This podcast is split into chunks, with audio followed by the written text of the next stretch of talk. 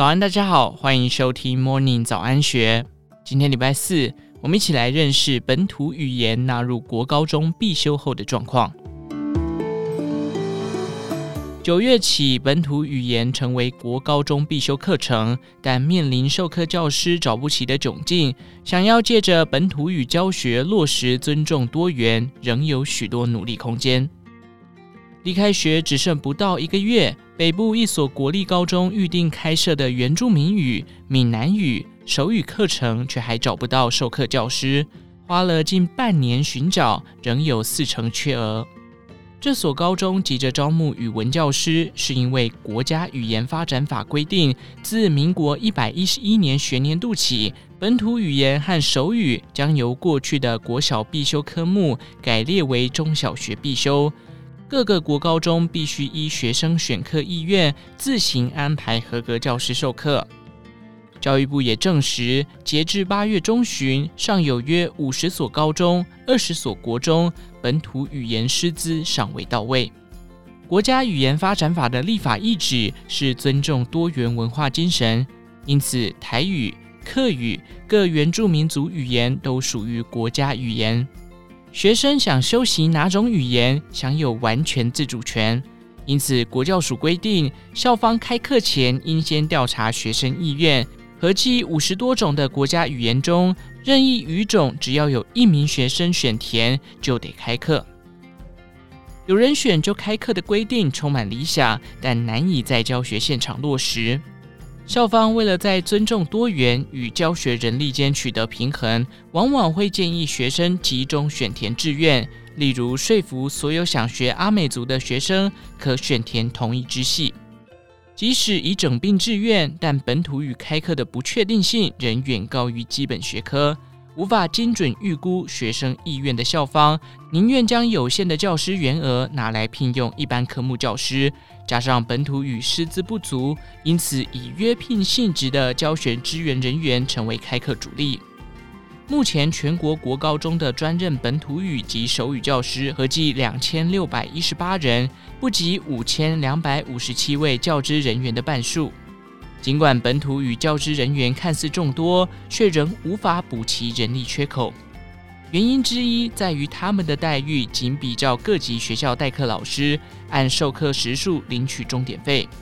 国小每节课三百二十元，国中三百六十元，高中四百元。即使教育部八月替全体代课老师调薪百分之四，依旧难以吸引语言专业人士投入教学。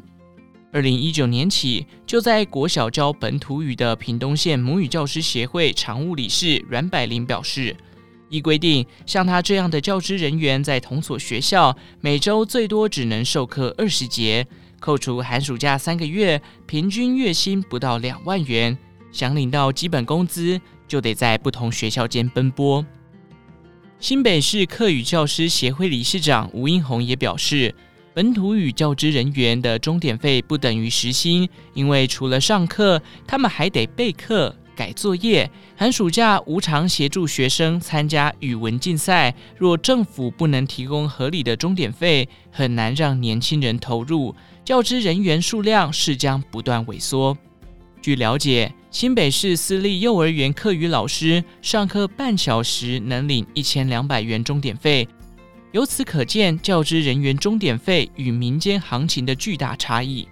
民进党立委邱志伟指出，国家语言发展法代表国家对本土语言的重视，但本土语教师低得离谱的待遇，又让人感觉到政府并不重视本土语言专业。他呼吁教育部设法调高本土语教职人员薪资。其实，无论本土语言或任何科目，长期而言，仍应培育足额专任师资，才能让各种国家语言稳健扎根。教育部着眼于此，曾要求国高中指派现职教师研习本土语并考取认证。但不止一位教师直言，研习本土语期间，他们的工作责任丝毫没有减轻，形同蜡烛两头烧。就算勉强修完课程，也未必能通过考试。既然让现职教师斜杠不可行，从头培养专职教学人力才是正途。目前全国正在培训的师资共有九百五十九人，未来几年将陆续投入教学现场。但最令这些本土语教师担心的，依旧是学校可能不愿开缺，导致出路充满不确定性。台湾母语联盟常务理事周清玉建议，若学校不愿开本土语教师缺，教育部应考虑以县市为单位，推动合聘教师制度。这项制度的精神大致上是由各县市政府估算师资需求，再分配给各校认领聘雇，但不可受总员额限制。如此一来，每位教师都有一所主聘学校，又可在该县市跨校授课。合聘教师的待遇比较一般教师，其中薪资、退休金等支出则由县市政府与授课各校共同分担。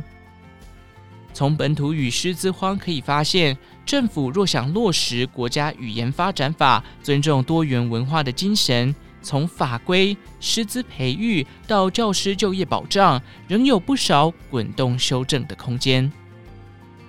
以上内容出自《金周刊》一三四二期，详细内容欢迎参考资讯栏下方的文章连结。最后，祝福您有个美好的一天，我们下次再见。